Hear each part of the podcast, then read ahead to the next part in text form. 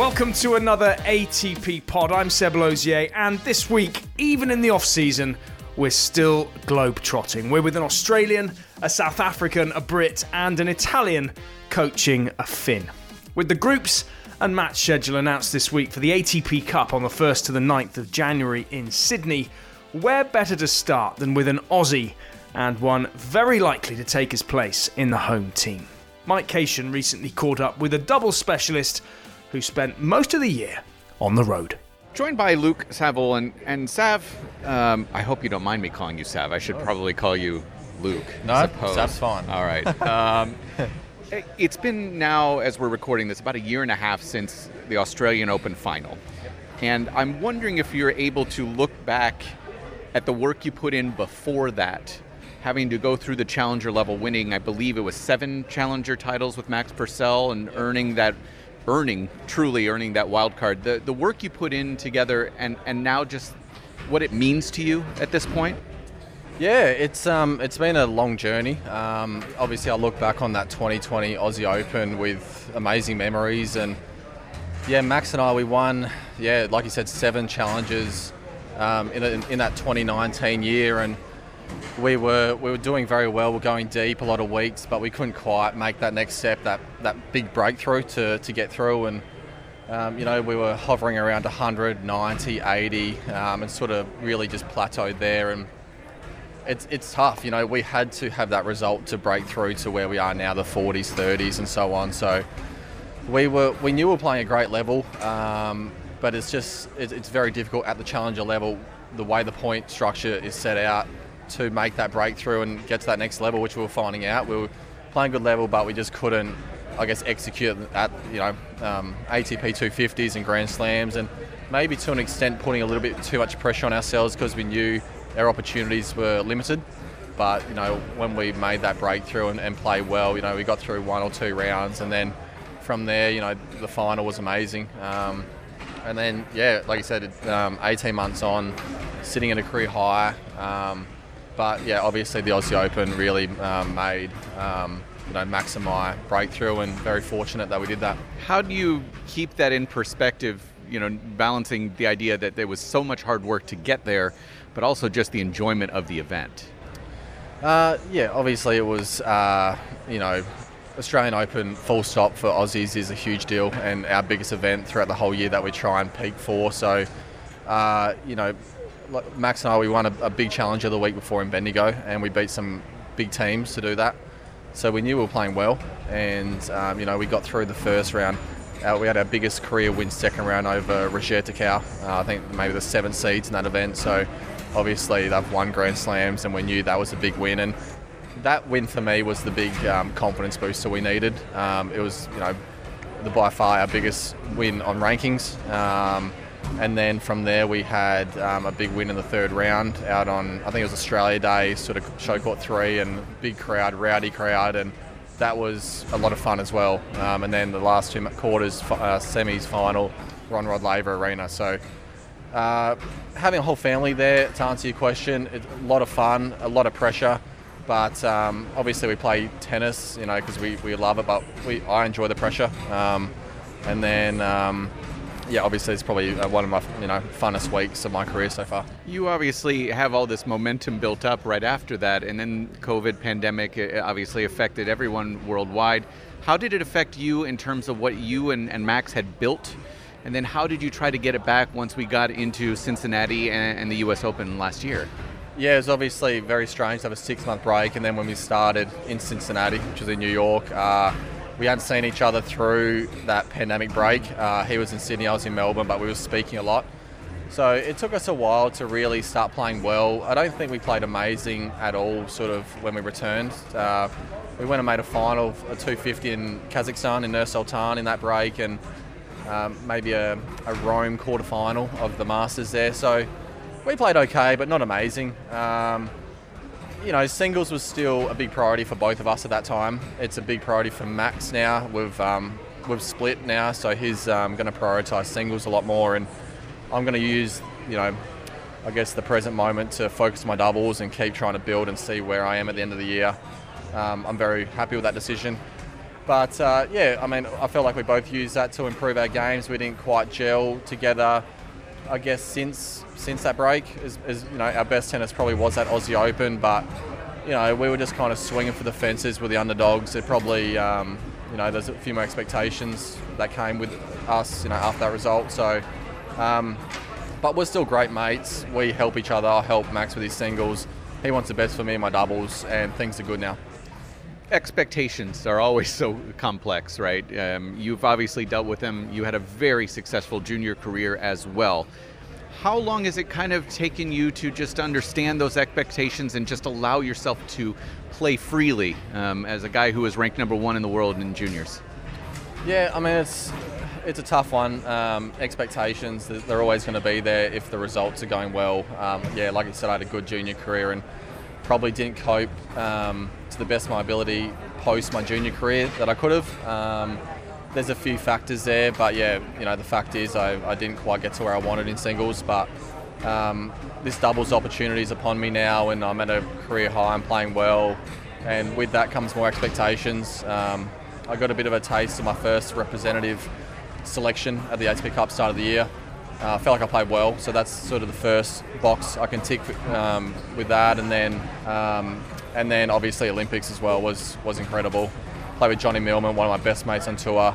Um, just an absolute warrior what he's done for Australian tennis and Davis Cup level for us, and to share the court with him was awesome. We've played a few times, and yeah, we didn't play our best, but yeah, I'm just trying to do um, whatever I can right now to keep improving my game. Um, playing these Masters events and slams, there's there's expectations, but um, you know, just I guess everyone here faces the same thing. So we're just trying to keep our heads down and um, put our best foot forward. That national pride. Uh, I've I've been inspired by it as an American, seeing so many of the Australian players who get a, a tattoo uh, if they played a Davis Cup or an Olympics. Do you have a tattoo yet? No, I haven't. No, no. you don't seem like a tattoo guy quite yet. Uh, no, no. But yeah, it was a huge experience. I might maybe when I get home and um, can you know let it sort of digest a little bit. But um, yeah, there's there's a few that have got the tattoos. It's it's huge for Australians, everyone around the world, of course. You know, Olympics is the pinnacle. So that was an incredible experience, and yeah, I might get a might get a tat one day on top of that, I think it's been pretty well documented how difficult it has been in Australia with all of the quarantines that they have consistently gone into. Very safe during COVID, obviously, through 2020 and uh, 2021. How difficult has it been to not be able to go home? Yeah, it's been very difficult. Uh, you know, end of last year, we obviously did a four and a half month trip and then came home quarantined in late November. Um, then played the Australian Open, and then yeah, I left early March this year and haven't been home, and won't be home until my season's done, and then Australian Open, or a bit of training, then Australian Open. So it's very difficult for Aussies right now. There's no no way to sugarcoat it. Uh, basically, if, if, you go home, it's very difficult to come back and play. Duck's uh, one of my best mates on tour. He came over straight after the Aussie Open. He played to try and uh, get enough points to set up his year, which he did, and then he went home and quarantined in about April, did a, a training block, and then came back over a couple of weeks before the French, and then he'll stay through. So that's one of the one of the more rare cases that someone did that. Um, he'll quarantine twice in a year, but yeah, uh, you know, there's a lot of um, talk around how difficult it is, and no doubt it's it is it is very tough for Aussies. Um, but it is what it is. Um, I guess my attitude with everything, you just got to accept it and do um, whatever you can in your power. And it's just incredible to see a lot of the Aussies come together, stick together in times like this on tour because we're all in it together. Just being there for each other is, you know, it makes you proud to be an Australian and just sticking together is, um, it's nice. I'd be remiss as I let you go here. I, I haven't asked, and I don't see anything on your wrist here. Uh, your girlfriend, fi- fiance, fiance, Dasha Gavrilova, with her dashlets. Uh, she's been she's been making bracelets as she's been recovering from Achilles uh, injury. Is that yes, correct? Yes. Uh, you're you're not wearing anything of hers at this point, and it seems like maybe I mean, just a little bracelet or something to show a little solidarity. She's been at home for several months. Yeah, I could, Mike. I could, but as you know, it's not really my thing. And uh, Dasha doesn't even hassle me for that because she know, yeah, it's not up, not up my alley, that sort of thing. But uh, yeah, she's she's a funny one. She's got all these little hobbies that she does. It's pretty much the opposite to me. I'm pretty pretty simple, entertained easily. I like my golf, and that's about it. uh, and she likes doing her little dashlets and paintings and puzzles and all that sort of thing. But yeah, the, it's been pretty tough for her the last actually a few years, to be honest. Yeah, the Achilles um, area and foot has been really troublesome for her. Uh, it's really derailed her the last yeah four or five years, and she hasn't been able to get on top of it. She had some surgery post the Aussie Open. End of last year, she was starting to train well, build some momentum, and played pretty well during the summer. And that's when her body was was good. She was she was fit. She wasn't having any niggles. Achilles was in pretty good shape and you know took a set off Ash in the second round of the Aussie. But you know I, I don't want to sound arrogant or you know um, blow too much smoke towards her, but you know her level is definitely good enough to get back to where she was, top 20. Um, I think a lot of people know that her tennis is great, but her body's been breaking down, and that's the fact. You need you need sort of both things to gel together, the, the game and the body. So I'm hoping she can get on top of it. The the surgery maybe didn't go to plan as much as we would have liked um, after the Aussie, but you know I think she's by now that she's missed the US Open and sort of the end of the year, she's just going to obviously shut it down tournaments wise, train, and hopefully hit the Aussie Open running, and then hopefully some health going into next season. But um, yeah, it's all a little bit up in the air right now, to be honest. I just want to make sure I get down to Australia soon so I can meet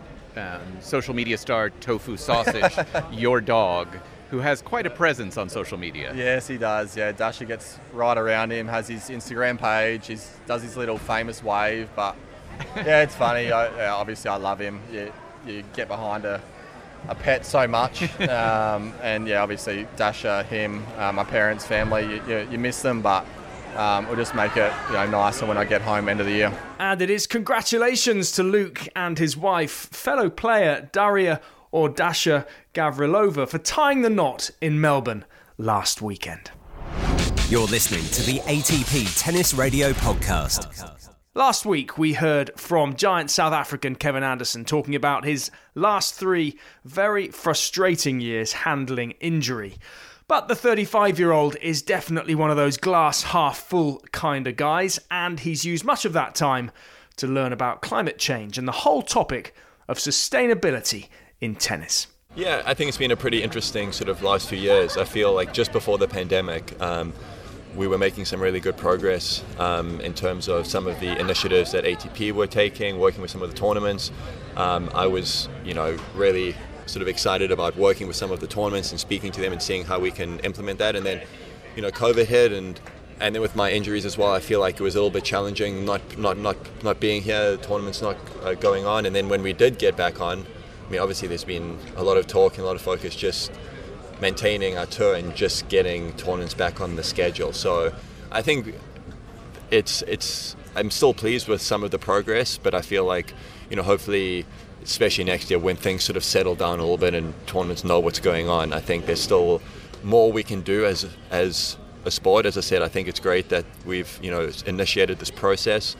You know, what are some of the things that you're most proud of? Yeah, I mean, say? I think uh, you know, obviously, I've you know we've spoken a lot about the you know the waste of plastics, uh, especially, but looking at it just with tennis as itself, there's there's there's a lot of waste that goes on in sort of hosting tournaments. So really going to come at it from uh, from all sides. But I think the biggest point is, yeah, as you mentioned, the plastic bags for the rackets. I mean, that in itself is is great. And yes, at the end of the tournament, saving you know thousands of bags is a big step forward. But the bigger thing is the, the talking point, and I think the raising awareness, you know, across this. Uh, you know, across uh, fans, uh, tennis players, everybody involved, I think that will be the biggest impact we can have. And uh, just the fact that it's been more of a talking point is something that I think is uh, is really important. Yeah, because I know there's quite uh, other players involved. I know Dominic Thiem also yeah. is, you know, pretty everyone's aware of it. Um, are there certain goals that you would say that you have in the next, you know, you said you want to play a few more years at least, the goals that you have in those next few years that you would like to see? Yeah, so, you know, pretty excited. ATP's been working, you know, behind the scenes and in, in, in launching more of a, uh, a charitable arm facing uh, sort of addressing sustainability, sort of uh, equal opportunities, um, you know, the culture within our sport. Uh, and I think it's going to be great. I think it's something um, I'm really excited about. Uh, it's still a work in progress, but you know I've, I've seen some of the initial um, ideas and and the way it's going to come in can you say like what some of the ideas are, or is well, it yeah, I mean, it's works? it's basically yeah, it's uh, it's it's in the works and it's focusing on. The, I think there's maybe three or four pillars. Uh, you know, the culture of um, equal opportunity, and you know, obviously that's been Right. uh, that's been a big one. We're focusing on you know players' um, health, especially mental health, which I think is a huge topic that we haven't really addressed you know near, nearly enough. And then there's the other arms as well, the sustainab- uh, the sustainability es- uh, especially. So um, there's a few arms that we're addressing, and I think it's going to be a, you know a, a great platform. I mean, ATP is such a international sport, so having that uh, you know outreach is going to be key, not just for the players within the sport and everybody involved, volunteers, you know, officials, uh, the whole works, but you know ultimately making a difference worldwide. And I think um, I'm really excited about that. So hopefully, you know, next year we'll we'll really be able to focus on. On, on that and uh, you know make a, uh, make a big difference. I know that's that's awesome. I mean, it's great. I can see that you're excited, just excited talking about it. But I know you're part of the ATP Council for a while Yep. as well. Are you, you, I am, yeah. you still are, yeah.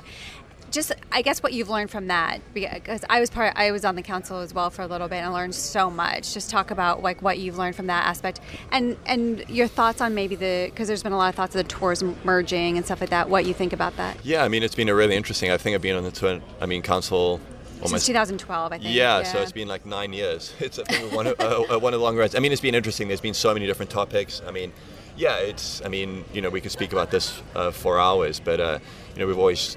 I think there's that balance between you know players and tournaments, and we have that you know interesting structure. Um, and there's been it's been challenging at times. I mean, I know there's been a lot of um, criticism from players. You know, if this can work, but you know, I think there's certain you know positives from it as well. Um, having said that, it's still. Um, I think you know the overriding thing has just been how can we make this sport as supportive as possible for as many players, Yeah. and I think that's been you know the primary focus. But I mean, What do you feel like the positives would be? yeah, I mean, I think the biggest positive. I mean, if you look at just prize money over the last sort of you know decade in terms of the growth, it's, it's I mean, it's been a lot. It's as I, as I keep saying, it's not where we want it. But I mean, if you looked at the pension, um, the Grand Slam prize money, Masters series, I mean, throughout the sport, I mean, you can see there's been you know massive increases, and part of that was because it was very sort of pressed down for a number of years, which you know wasn't right. And I think tournaments could you know could uh, could see that. Uh, I think I'm very excited about you know the new management that's come in and, and, and their vision moving forwards. Um, I think it's going to really change the sport a lot. Uh, I think it's going to you know there's a lot of facets from that which I think you know hopefully we can get across the line. I mean there's one thing just uh, having an idea, obviously implementing it. It's, it's I mean it's been challenging. Um, you know it's uh, we're still not there yet, but uh, it's um, you know certainly something that's um, you know in the works. And I think you know overall in terms of you know the merging of the tours, I, I feel like it's been more of a I don't know a talking point that I've seen you know online and you know in social media and places like that. Um, you know, in terms of like actually in the boardroom, I feel like at least you know from my side, you know, you can see the the value of everybody coming together. I mean, when we have unity, that's when we're going to be the strongest product. And I think, you know, tennis is in that unique position where, you know, a lot of tournaments, um, you know, for, you know, especially for women and having a daughter growing up. I mean, I can see the, uh, you know, how just how big tennis is, and especially with you know equal prize money at our slams. I mean, these are very you know im- uh, important things. Obviously, the management is very different between the two tours, so I don't know what it would look like. Right.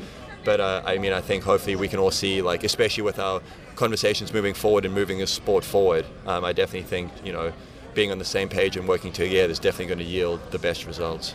Have you mentioned? you've- I mean, you've talked about so many important topics. I mean, brought up equality, mental health as well.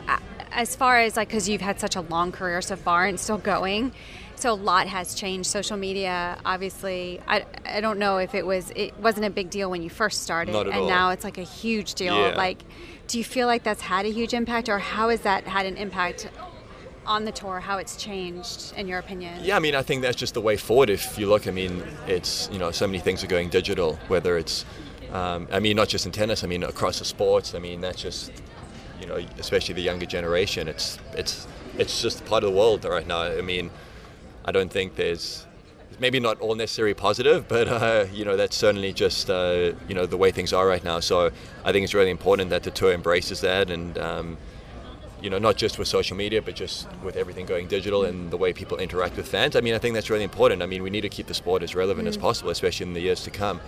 on the flip side, obviously, there's you know it's sometimes tough. There's a lot of um, you know stuff that goes on in social media, as you've seen, like especially with betting, when players lose, you know they're on the receiving end of a lot of um, unfortunate messaging.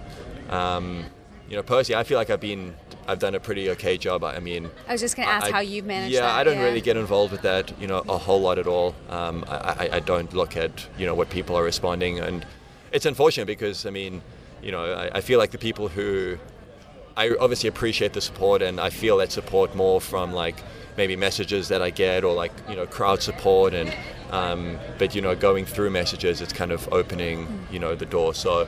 Um, obviously, I'm very appreciative of anybody who sends me nice messages, and um, you know, I, will always appreciate their support. Um, but I mean, I think it just comes part of it. I mean, the more you are in the public eye, I mean, I wouldn't say I'm necessarily as active on social media as some of the other players. I mean, it's just something that I've um, maybe just being older, not not as embraced some some of the others, but yeah, I mean, it's a tricky sort of balance because the more you connect, the more you're opening yourself up yeah. at, at, the same time. I guess for someone in the spotlight and, and professional athlete that has a young daughter, like how would you go about managing this younger generation? I think because it's, I mean, it's a lot to deal yeah, with. I mean, you know, in terms of that, I've seen, you know, the social media makes me a little bit worried, and especially for you know younger, you know, younger kids. I mean, I think we'll probably be on a bit of a stricter no sort of social media, you know, at least until you sort of understand what's going on. And I mean, if you look at just circling back to you know mental health and the stuff that I've read, it's you know it's pretty scary to see some of the stats, uh, the stats, especially for you know teenagers and the way that social media is you know portrayed. That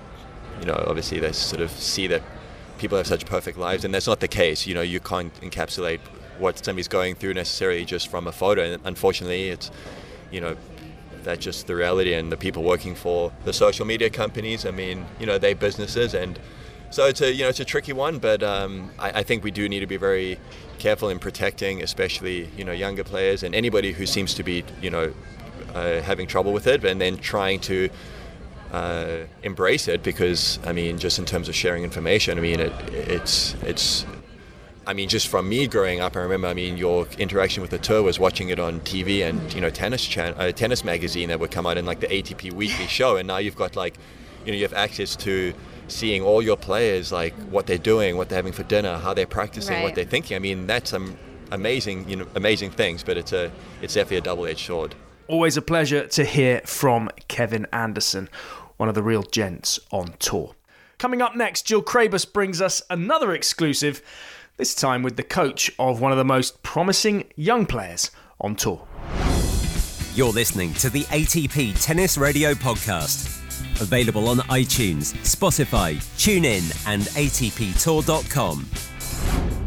Well, I've been lucky enough to be introduced to Federico Ricci, coach of Emil Ruusuvuori. Did I say everyone's name correctly? Mine, yes. His is Ruusuvuori. Ruusuvuori. Thank oh, you. pretty good, though. That's not bad. Okay. Anyway, welcome. Thank you for Thank joining you. us. Yes.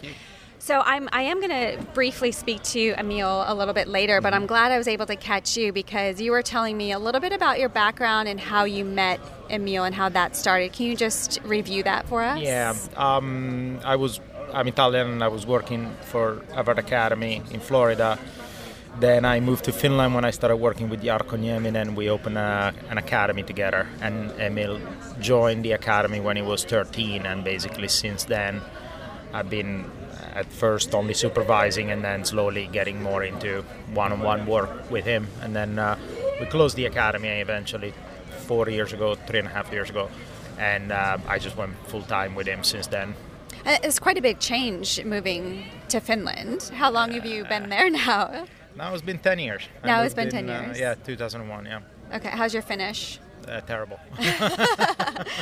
okay, and, and just not an easy language. Not an easy language, no. Um, and just talking about Emil a little bit, you've been working with him from such a young age. Mm-hmm. I've seen him develop throughout the years, and he's had such a great year. Just broke into the top hundred last year. Mm-hmm. Um, what do you feel like has been significant for him in his rise and his development? I think, uh, well, first of all, for sure, finding the confidence and the belief that he can compete with the with the better guys, and uh, a lot of it is the experience for him. He's had uh, several injuries when he was a junior, and uh, maybe coming from Finland, not as much exposure. Like he wasn't one of those that at 13 or 14 was number one in Europe or number one in the, or number three in Europe that already gets to be exposed to some of the better players. He had a great last junior year, but in the very last six months of the junior year. And so his experiences were limited, and on top of that, when he was 15, 16, and 17, he lost six months each year for an injury. So if we start piling that all up together, plus the six months of the pandemic last year, I would say since he was 16 until now, that is 22. He, overall, he's almost lost two years of his development or experiences overall, and uh, and that of course counts a lot. So, as a coach, how do you how are you able to manage those injuries? Because obviously that's part of the sport, but to yeah. be able to have him develop and, and get through those injuries, it, it's tough. I mean, you gotta get the best out of what you can or cannot do. I mean, of course, you can work uh, standing a little bit more technically. You can show him a little bit of tennis, uh, uh, but it's tough, and especially it was tough for him the first two of them because he was still young uh, coming from Finland, you know, you don't have a lot of examples of wanting to be professional athlete to start with. So, you know, uh, he was like, okay, I'm injured. Okay, I'm done. Maybe I'll start studying. Or like the, the belief of becoming a professional tennis player wasn't as deep into him yet. By the third one, he had gotten some tasty results, and maybe he was a little bit more uh, focused in trying to get out of it and having a better year. And then, of course, uh, it was good because then the begin from the middle of his last junior year then he he was quite successful. So then of course that changes the overall outlook. Then the belief of becoming a tennis player starts to be a little bit more established in your mind. So you said, um, you know, he didn't have that many people, obviously, from Finland to, to sort of model after, mm-hmm. but Jarkko Nieminen was there. Any like experience that he was able to give to Emil at the time? Um, well, one at the second time he had this lower back stress fracture and was out for six months, and uh, uh, Jarkko was in the second last year of his career and I asked Jarkko, I said, uh, listen, let's take him to a, a, tournament. You know, he's here winter, in winter in Finland is quite depressing. Um, I said, let's take him to a tournament. So uh, Jarkko took him with him just as a tourist, but just to see a little bit the outlook to Rotterdam, the 500, and uh, he just looked around. You start seeing and start seeing guys like Roger and Rafa that are there practicing. And uh, well, Rafa wasn't there. I think Roger was there, and I actually believe Jarkko played Roger that year in the second round. Mm-hmm. So of course that was a good experience, and then just keeping him focused and motivated towards it. So what do, what do what do you guys feel like you learned from from that experience? I would say, I guess seeing like Jarkko with Roger and well, especially that I, I think tennis isn't it's not that far the way you strike a forehand or a backhand. You know, once you once you see it and you're like, okay, then I'm really not that bad when it comes to that. So maybe let's see what else I need to really improve to be able to get there. And what was that? Well, in his case, a lot of it was uh, well his body, that's for sure. Yeah. Uh, considering he was injured, his consistency, mentality. I mean, he, he he when he was 14, 15, he struggled with motivation, with discipline. Um, he's a bit of an artist, and uh, you know, doing things day in day out wasn't exactly his uh, uh, best skill, um, and uh, but it grew into him later, and I think the the, the it, it now is actually maybe one of his strengths but at the beginning certainly wasn't. But the good news was that he was very honest. I remember, I remember him losing a national Finnish national match, and that he was not supposed to lose at all. He was coming from a good win in a junior tournament, and uh, I called him up and I said, "What happened?" And he was very honest. He said, "Well, he just wanted more than me." Wow! At least didn't look for for uh, for excuses. And, and, so, since that moment, uh, how has he approached mentally? Has that changed for him? That outlook? It it it took years of work, and I mean, it slowly he grew into him, and he understood how important it is to have the discipline and the day in day out uh, work ethic and. Uh, take, and that has also helped tremendously staying injury free because Right. once he started taking more care of the daily routines, then of course it changes things. And taking care of daily routines, whether you feel like doing it or not feel like doing it, because he was the type of guy that was doing a good job when he was feeling like it. But you know, most days you probably don't feel like it, and you still have to do it. And I know uh, when we were when I was just introduced to you, I also got introduced to the physio that's The physio, traveling yeah. with you. Yeah. how is that made an impact as well to keep him healthy and his body? Yes, I mean the, this particular physio only started a few months ago with us, um, and uh, we have two that switch off just so it's not too heavy for them the traveling. And uh, but of, of course, you know, once he started going up in level and financially, he's able now to afford a little bit of a wider team. And then of course it helps. It helps especially you know in miami. He won two three matches this year at the master. Tough one. And it was great that we were able to have our own physio there. It makes makes a difference. It helps you getting through those. And as far as just um, managing the body in general, because you've been on the tour for a long mm-hmm. time, I feel like as the tour progresses, it's gotten a lot more physical, so it's more demanding on the mm-hmm. body. How are you able to sustain his health now that he's healthy? Yeah, and I mean, it's become much, much more physical, and also the conditions, especially in the last few years, have become tremendously slower. I mean, the, the conditions here, just here, for example, the balls are the, incredibly slow. Uh, it's almost impossible to hit a winner, and uh, of course, the the matches become and the points become longer and much more physical.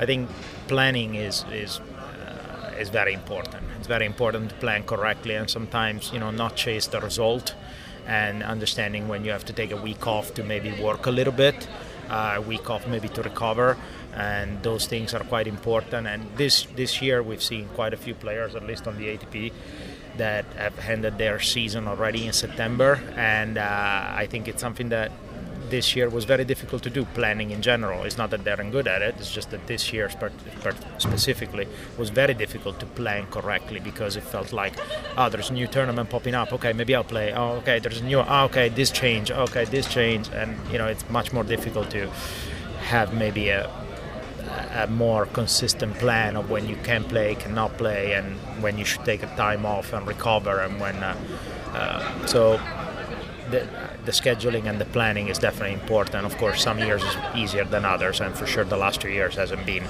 traditional.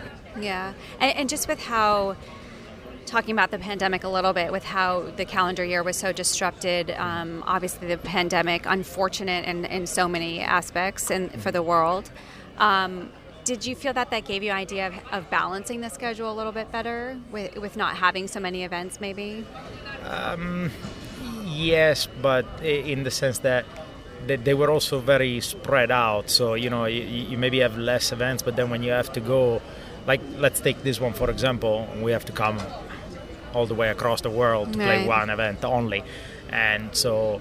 Uh, then um, it's not only about the volume of tennis you play, but also the amount of traveling and the amount of uh, days that you can actually have in between. So, yes, maybe there are fewer events, but then on the other hand, in Australia, we basically were there for a month and a half and we played two tournaments. So we were still there for a month and a half. Yeah. And at the end of the season, it is taking a toll.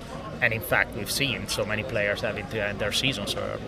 And I'm, I'm also just curious about your off season because you were saying how brutal the winters are in Finland. Do you do most of the off season in Finland? Do you go somewhere warm? We've uh, uh, Emil won a challenger at uh, Rafa Nadal's academy two years ago, and since then they've actually been very nice to host us for a couple of weeks every off season. yeah, I know he's trained with Nadal as well. How, how Yeah, was that experience uh, for him? I mean, can you give us some insight about maybe what you learned, what he learned? I mean, fantastic because especially I think the very first time I think it was very very important. The second one also, but the very first time is just to see how every single ball he hits has a purpose and there is quality behind it. There is there is some qualities behind it. It can be the depth, it can be the speed, the spin, but the quality of adjustment and how careful he is to prepare for each single ball.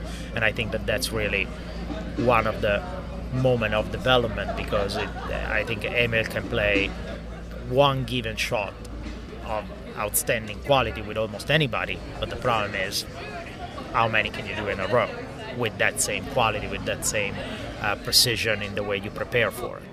And, and, as such an experienced coach, I, I, I'm assuming you knew the purpose behind every ball. But was there anything that, that was surprising to you that stuck out to you in those in those training weeks? Uh, one thing that was, yeah, one thing that was, uh, which I really really appreciated when they started playing points, uh, especially with with somebody like Rafa, is that if he has a chance to kick his butt, you know, in every single point he has no interest in being nice, which I think is a very great sign of respect for the player you have on the other side. And uh, I think it's very, very important. And I think young players like Emil, I mean, that's the way they need to they need to feel. There's no discounts. There's no discounts for anybody, and there shouldn't be.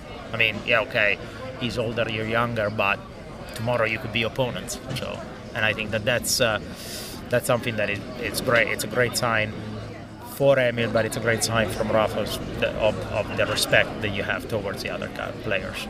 Well, that's very cool. That's in- incredible insight. Thank you so much. Thank I've you. heard nothing but great things about you, nothing but great things about Emil. So we wish you all the best. Best of luck. Thank you very much.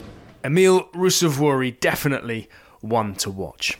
On iTunes, Spotify, TuneIn, and ATPTour.com, this is the ATP Tennis Radio Podcast. Finally, this week, another player ATP Cup bound in January, this time being put through his paces by ATP Uncovered. Like his brother, he is famously competitive. But how good is Jamie Murray's memory? Little career quiz for you. On my career? Not on my career. Okay. is, I mean, it, it will be very tough for you. On your career. Okay. How do you think you're going to do? How well do you know your career? I don't think that well. You know, you sound very confident. I'm not confident, yeah. Okay, well, uh, let's see how we go.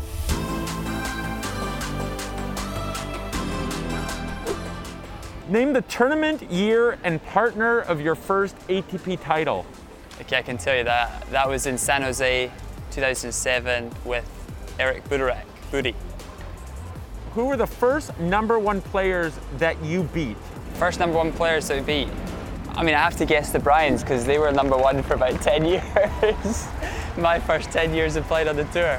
Do you know tournament and year?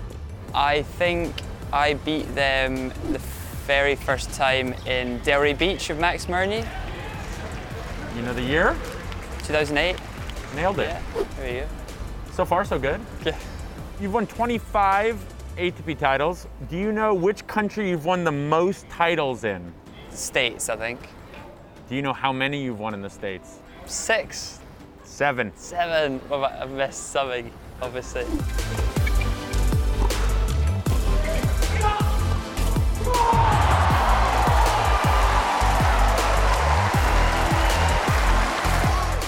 Okay, this is a tough one. Do you know the date that you reached number one in the FedEx ATP doubles rankings? It was in April because it was after the Miami tournament, uh, April 6th? April 4th. Okay. Do you remember how many weeks you were at the top there? I think six weeks. Nine weeks. Nine, okay. You, better you a couple extra. Yeah, even better. yeah. You won your first major in mixed doubles with Jelena Jankovic. Yeah. Do you know the tournament, year, and opponents in the final? Yeah. yeah. Wimbledon, 2007. We beat in the final. We beat Jonas Bjorkman and Alicia Molik. Do you know uh, how many Grand Slam finals, mixed and men's doubles, have you reached in your career? 11. 12. So, okay. There's a lot. You, have reached so many Grand Slam finals that you can't quite count it as impressive. Also, you've been playing a long time. It starts adding up a little bit. How many ATP titles did you win with Andy, and where? I think we won two in Tokyo and Valencia. You know the years? 2010 in Valencia, Tokyo 2011. Yeah. What's it like playing with the bro? Do you guys get along on court? What's the, I mean, sibling dynamic there? Yeah, it's good. Yeah, I enjoy it. I don't know if it's the same feeling for him, but you know, we've had some amazing moments on the court together. Like you said, like winning those two titles. Valencia was the week after I got married. Name the tournament year and opponents of your Masters 1000 title. In Cincinnati, we beat the Colombians, Farah and Cabal, 2018. that was cool. I mean, we'd lost in a few finals before then. I was really pumped about that. I mean, the Masters tournament's like always super hard to win because you know you got the best of everyone playing, the best doubles players, best singles players. Yeah, I remember being like really, really excited to win that. Thanks, man. That's all right. And we'll have much more, an exclusive chat with Jamie Murray, no less, in next week's pod. Our thanks to him, also to Kevin Anderson, Federico Ricci, and to Luke Saville. I'm Seb Lozier. Thanks for listening. We'll have much more next week.